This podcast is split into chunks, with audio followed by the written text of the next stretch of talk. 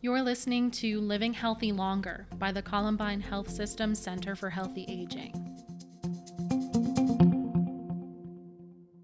So, the story begins in 2015 in Vermont. Um, it was when I was in my early 20s, and my mother, my sister, and I decided to hike Vermont's Long Trail, which it's 273 miles and traverses the entire kind of spine of Vermont from all the way from Massachusetts up to the border of Canada. And it takes about three or four weeks to compete to complete. So I'd always liked spending time outside. Uh, when I was younger, we I grew up in the Adirondack Mountains of New York, so my family would frequently go out and go hiking, but I had never really spent that much consecutive time in the wilderness before. And so, day in and day out, we were just kind of in the woods with whatever was being thrown at us the weather, kind of whatever people we met, just whatever the trail was doing, if it was going up or down. Um, and by the end of the trip, something that I noticed is that I felt like my mind had noticeably shifted. I felt like I was able to focus on things better and almost follow thoughts to the end of their natural progression. And that was kind of the catalyst. I'm wondering if other people feel this way and if nature changes us cognitively. So, uh, I started doing some research and found out that there were a few studies out there that suggested that spending time in nature improved various cognitive abilities, but really not that much at the time. Um, and so uh, I did, though, find one lab in the cognition and neurosciences at the University of Utah, headed by Dr. David Strayer, that was interested in understanding more about how nature can influence cognition and change the brain. And so it was around that time that I was kind of between post college and I ended up applying for a PhD in that lab and was accepted. And so I did my PhD there. And then fast forward to the summer of 2022. Um, so, seven years later, obviously, there's been a lot that's happened kind of in the world, but also in, in the kind of subfield of nature and human health. So, we now have pretty strong evidence at this point that nature improves various attentional abilities and cognitive control abilities. And in my own work, we find that spending time in nature changes brain activity, even. So, we have learned a lot. But also in my own personal life, there was a lot going on. So I finished my PhD on this topic and was starting my position here at CSU. Um, I also unfortunately lost my grandmother, my mother's mother, to Alzheimer's disease at this point after several several years of kind of battling the disease. Um, and the loss was really upsetting to our family, obviously, especially to my mother. And I found myself once again planning a really long hike, this time on the John Muir Trail in California with my mother, um, which is a 211 mile trail. And just we did that before I began my position at CSU. Hi, everyone. Hannah here. I'm going to pause Sara's story to go ahead and introduce today's topic. As you can probably gather, Sara LoTemplio is here today to speak with us about the impacts of nature on cognitive health. Dr. LoTemplio is a new assistant professor in CSU's Human Dimensions of Natural Resources department. And as a cognitive scientist, she uses a variety of behavioral measures, as well as physiological techniques like EKGs and EEGs to examine people's heart rates and brain waves when they're interacting with nature. Today, we're discussing the restorative effects of natural environments on the brain and Dr. LoTemplio's preliminary ideas on how interactions with nature might slow cognitive decline in older adults. I hope you enjoy. I'm your host, Hannah Hallisker, and this is Living Healthy Longer, a podcast from the Columbine Health System Center for Healthy Aging at Colorado State University.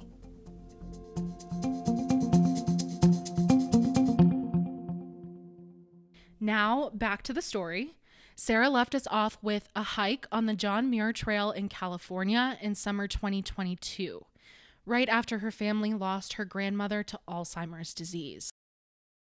And so, yep, at this point, uh, I'm now a scientist, research scientist, and I have to admit, like, I'm feeling a little bit skeptical of the experience that I had seven years ago, I'm starting to think of kind of all of these confounding variables that could have explained away the experience that I had.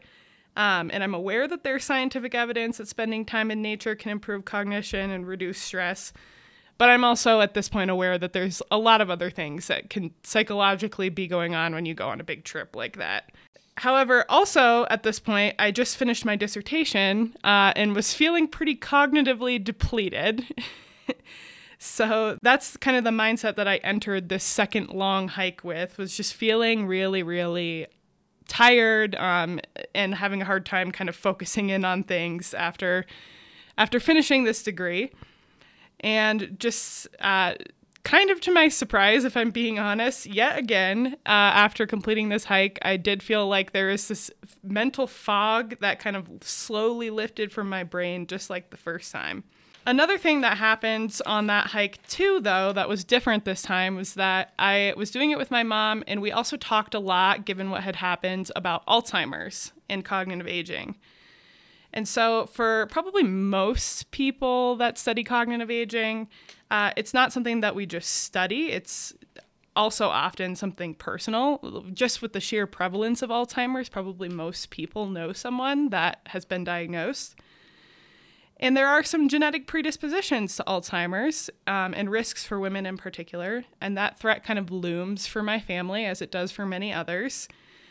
And as I was walking up and down the mountains and starting to kind of feel like I was able to pay better attention to things again, I started wondering if what we were doing at that very moment might also be helping to prevent this other big threat, which is Alzheimer's disease. After all, there's all this research in younger adults that spending time in nature improves attention and cognitive control, and these are two of the first abilities that are affected by cognitive aging but yet there is very, very little existing research on that topic specifically. So I'll leave us on a clip cliffhanger for a second. I wonder if you can take us through how this topic has been viewed historically. Like what research is out there, what evidence currently exists for how being outdoors, being in nature affects your cognitive health. Yeah, yeah. So there's a really long human history of using nature as a, a vehicle for human health. And I should just start by saying that I think that indigenous cultures around the world have known about this for a really long time, particularly here in what's now the United States. Um, and so, really, Western science is kind of just catching up to these indigenous ways of knowing and connecting to the uh, to nature and to the environment. Um, but even in the United States, historically, um, back when there were really big tuberculosis outbreaks, oftentimes they would send patients out here to Colorado and up to the Adirondack Mountains, where I'm from, as kind of a last ditch effort to cure people because they thought that spending time in nature might have some health benefits that might um, prolong people's lifespans when they were really sick. So there's been a really long history of people using nature as a way to improve their mental and physical health. But I would say it's been only really recently that scientists have started to kind of examine this using using our methodologies. And really I think most of our scientific evidence kind of comes from these two theories that emerged around the 80s and 90s, so attention restoration theory and stress recovery theory, which basically state uh, the first one, attention restoration theory, states that spending time in nature improves attention because nature has all of these properties that are naturally kind of good at uh, promoting people to, uh, to pay attention.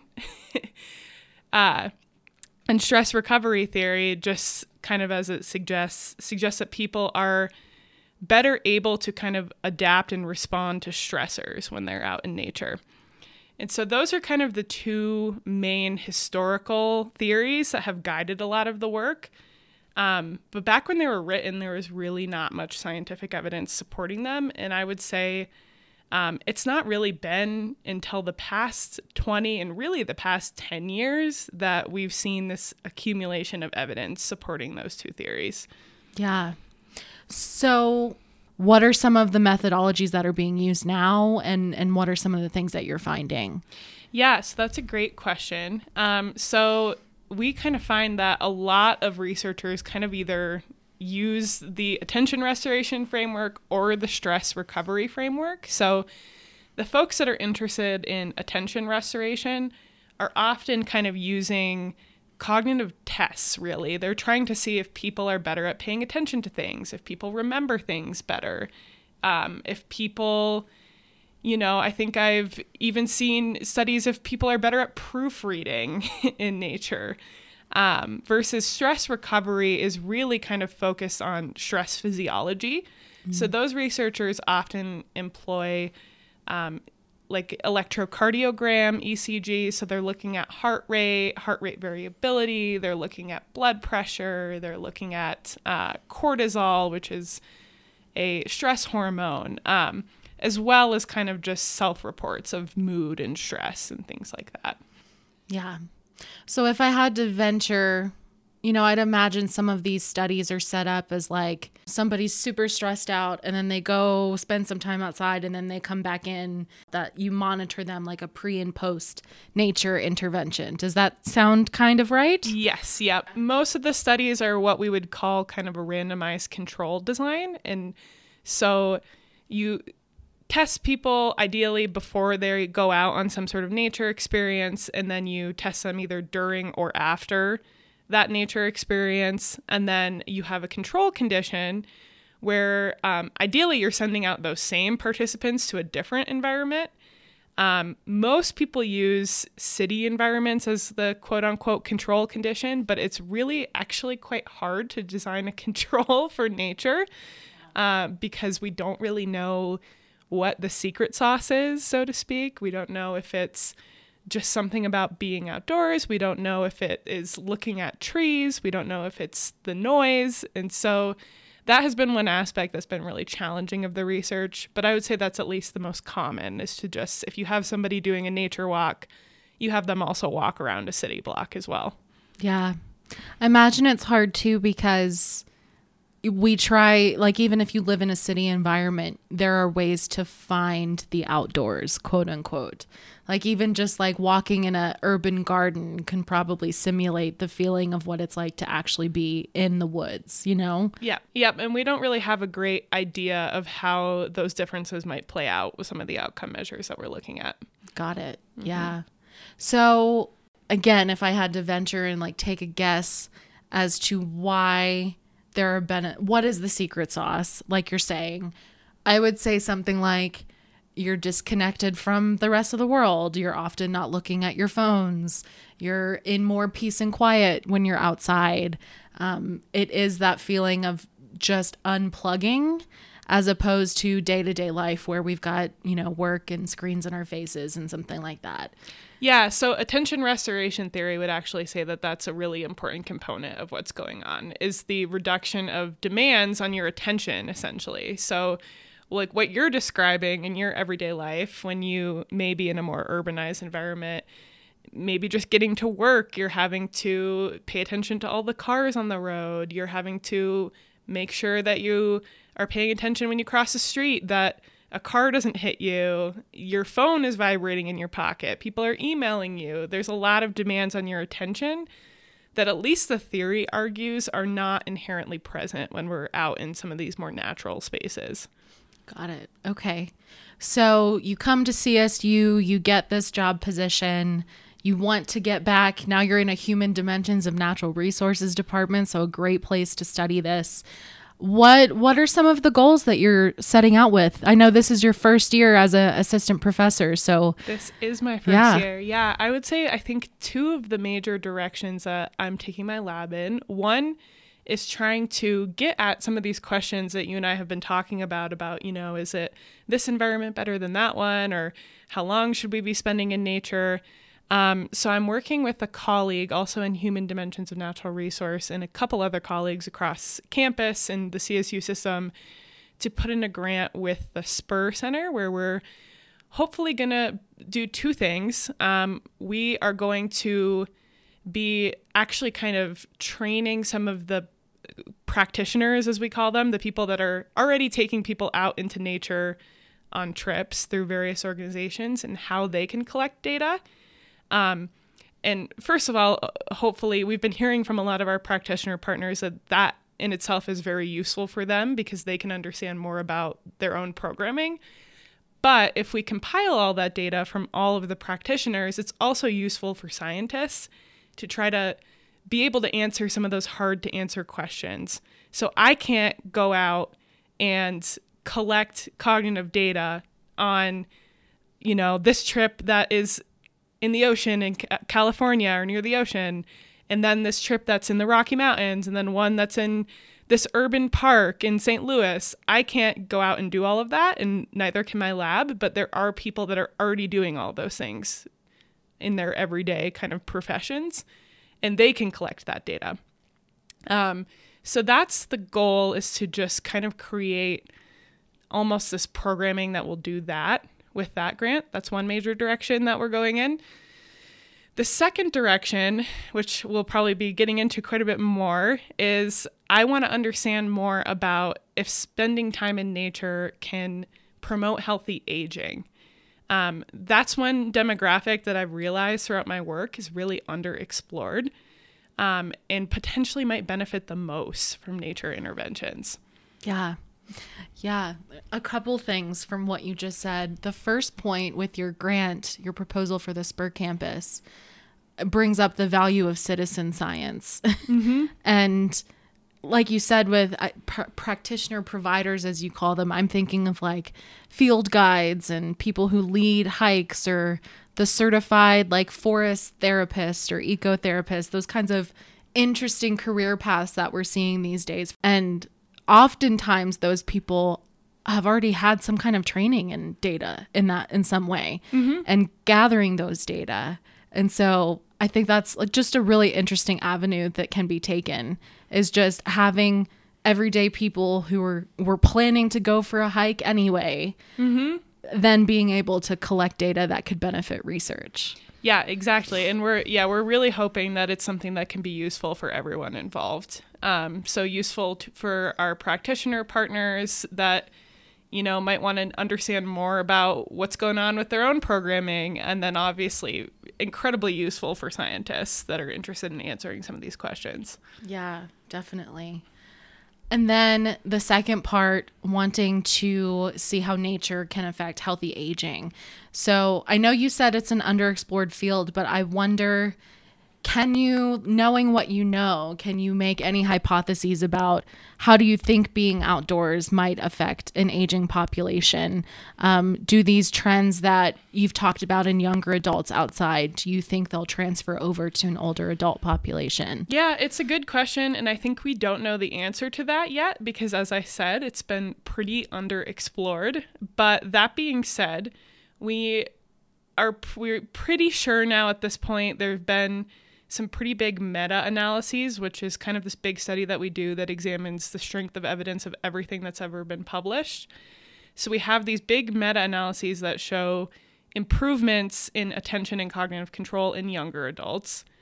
And we also know that um, we we can improve these abilities in older adults who tend to kind of suffer from declines in these abilities, oftentimes that predate Alzheimer's diagnoses. Um, so theoretically, uh, they should transfer to older adults and potentially may even be more powerful in older adults. But we don't really know that for sure because there hasn't really been research on it. The other the other side of that, I think we've talked a little bit about how there's a lot of evidence that nature reduces stress and improves mental health in younger adults. Again, there have been multiple multiple meta analyses on that topic. And uh, I think what's less known about aging is that stress and adversity can really negatively impact cognitive aging and healthy aging. So uh, we think that if nature is also reducing stress and improving mental health, those also might be things that are really beneficial to older adults as well. Yeah. I'm thinking of a number of our faculty affiliates and just some various research that we have going on at the center. And I know, for instance, Dr. Aga Burzynska, her whole area of research is how how do li- what kind of lifestyle modifications can you make to improve healthy brain aging and one of her big areas that she looks at is physical activity mm-hmm. um, and various types of exercise like dancing ver- versus walking versus stretching and so already just knowing that the American Heart Association and these societies that we have in the US would recommend people the baseline is 150 minutes of exercise per week. Um, so even just knowing that as a baseline, that's one of the factors that I'm sure when you're going outside and spending time in nature, that could improve healthy aging. Yeah. Just the exercise component alone. Absolutely. And I think there's been a lot of interest in whether or not green exercise is even more beneficial than exercise that's indoors. Um, another and, and you're right there are a, there's a lot of research out there on all of these different preventative measures that are really great. I think one challenge that we have kind of seen is getting people to adhere yes. to yeah. some of the guidelines. Uh, and so it and you know, there may be some people out there that the idea of going to the gym and exercising sounds really not fun and they're not going to do it, but walking in the park, maybe that's something that they will do. Um, and so, by no means is nature kind of the be all end all of anyone's healthy lifestyle, but it's one tool that hopefully people can have in their tool belts. And, you know, hopefully our lab and some of the people that we're working with will do some research to understand if it's something that can be in the tool belt for older adults for healthy aging. Yeah. Yeah, green exercise is a term I've not heard before. I like that. Yeah, I should have defined it. Yeah, that's just basically exercise that's outdoors. Yeah. Yeah. And I think that would resonate with a lot of people and I'm one of those people joyful movement outside because like like going back to everything we've talked about we can breathe fresh air we can i don't know enjoy the sunshine and and get away from all of these distractions that we have around us yeah it is really hard to find people that say that they dislike being outside. Yes. Uh, yes, that is very true, especially where we live. yeah, it is. It's it is hard, isn't it, to motivate yourself to go to the gym when you live in Colorado? It's yes, so nice out all the time. Yeah, yeah. I'd rather go trail running than running on a treadmill. That's for sure. Some of the other things, going back to what you were saying with older adults, that I got to thinking about is we've talked here at the center. We had a webinar series a couple years ago about what people can do in younger life, midlife to kind of stimulate healthier aging for when they get older. And um, one of the big topics, themes that came out of those conversations were just stress in general and managing your stress and interestingly like your social circle and and trying to manage the people that you allow to take your energy. Mm-hmm. um, and how much of that and just these de-stressing techniques getting enough rest um, getting enough sleep at night how important that is for healthy aging. And so i wonder again taking that conversation and applying it to an outdoors environmental component what kinds of things you might find yeah i would say especially with when we when we talk about nature as a potential strategy to promote healthy aging we really do not know a lot or really anything about it. So it could be that there's really no effect. We don't know. Um, however, there are no known side effects to going outside and walking around. Um, obviously, like depending on what sort of environment that you're in, you may have to be careful if you're going on a big wilderness trip or something like that. Um, so, it, you know, I would say if it's something that sounds interesting to you, then it's something to think about incorporating. And we do know, we do know at least from the many studies that have been done in younger adults, which typically means people under 35, that um, it improves attentional abilities, it reduces stress. So, at least those things should theoretically be happening. Whether or not that later translates to healthier cognitive aging, I think is yet to be seen. But at the very least, in the here and now is something that could be kind of incorporated in your toolkit for well-being. Yeah, yeah. And I'm sure we've you've touched on it several times, but we're saying this phrase of we don't know. We don't know. There's no evidence yet. We haven't studied it. So what can you say right now that we do know about nature and its effects on cognition? If you had to do a yeah. bulleted list of what we do know right now. Yes, what we do know um, is that spending time in nature in younger populations increases attentional abilities, it increases cognitive control, um, it reduces both physiological indices of stress and self reported stress, and it appears to decrease mental negative mental health symptomology. That's what we know right now. Okay. Yeah. Nice. So I know when I was doing some prep for this interview, I was reading your your website, your personal website with all your research on it. And you talked a little bit about the nature effect, mm-hmm. how much time is needed outdoors in order to see the these changes that we're talking about. What do we know in that arena?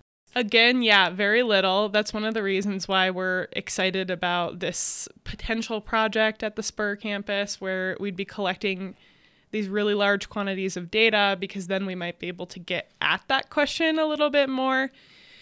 Uh, that being said, I would actually say that probably the vast majority of the studies that have been conducted have been on just people walking around in the park for like less than an hour yeah. Right. Uh, so, and why? Because that's logistically the easiest for researchers.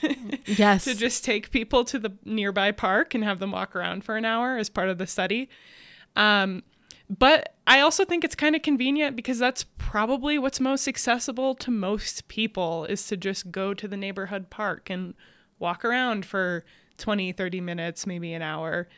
Um, so that is what I'll say that's what we have the most evidence for currently. But the reason for that is that we haven't really done a lot of studies that have systematically examined this over shorter or longer periods of time. There have been a few here or there, but uh, not really kind of the quality of evidence that you would need to be making recommendations like uh, we have for exercise, where it's really very specific. Yeah. Um, yeah. Another thing that is worth mentioning too when we're talking about limitations of this work, there was a really great paper that came out this fall uh, from some researchers at the University of Vermont that found that the majority of this research has also been done specifically on Western uh, populations in Western countries, and specifically even more on white, white people. yep, white, highly educated uh, industrialize. Yeah. So it's just, and that's a huge limitation of this yes. work too. Um, it's really like we can only say things about a very specific segment of the population. Um, and honestly, it's just kind of at this point, you know, in 2023 in science and social sciences, it's kind of unacceptable how limited our scope has been in this work. So that's something that I think really needs to be addressed yeah. in future work um, in order to really truly understand yes. if nature is beneficial to everyone or just a really specific subset of the population. Yeah. It's pervasive in every discipline and every researcher that I talk to. And not only that, but I think because researchers are often in universities, there's an age skew. Mm-hmm. Usually they're studying college students, like you, you mentioned for some of the studies you've looked at. Um, sex differences. Don't know a lot about that. Men versus women. Mm-hmm. i mean how many drugs do we have developed that were only studied with how they physiologically work in a man? Yep. Not even considering hormonal influences of women um, and then you think about ethnicity and race and all these different layers of diversity that are, are just not being represented and I'm with you. It's 2023. Why are we still doing that? Yeah, so that there should be like a pretty large asterisk on when you ask me what do we what do we know currently about nature and human health? That's a big asterisk I think on what we know. You know, we know that it improves attention, stress, all those things that we that we just talked about, but there should be kind of the subtext of in these white college students that we're primarily studying Um, and we really need to expand that out quite a bit. Yes. Yeah. I it takes me back to where we started this conversation with indigenous knowledge. I I feel like it, you know, you're setting out you want to do these studies and like these people who are actively presently going out into nature, studying them here and now. But I, I bet there's so much value in just sitting there and doing like some kind of literary analysis of like looking through all the texts from indigenous knowledge that we've gathered over centuries and what has already been found. And what, if we're talking about representation and diversity, I bet there's a wealth of information there. Yes, I would highly recommend to anyone listening to read Robin Wall Kimmerer's Braiding Sweetgrass book, which is a fantastic book um, that kind of touches on some of these topics. Yeah, I loved that book. It was very touching. Um, and one of those books that makes you feel really connected and grateful for the planet that we get to live on.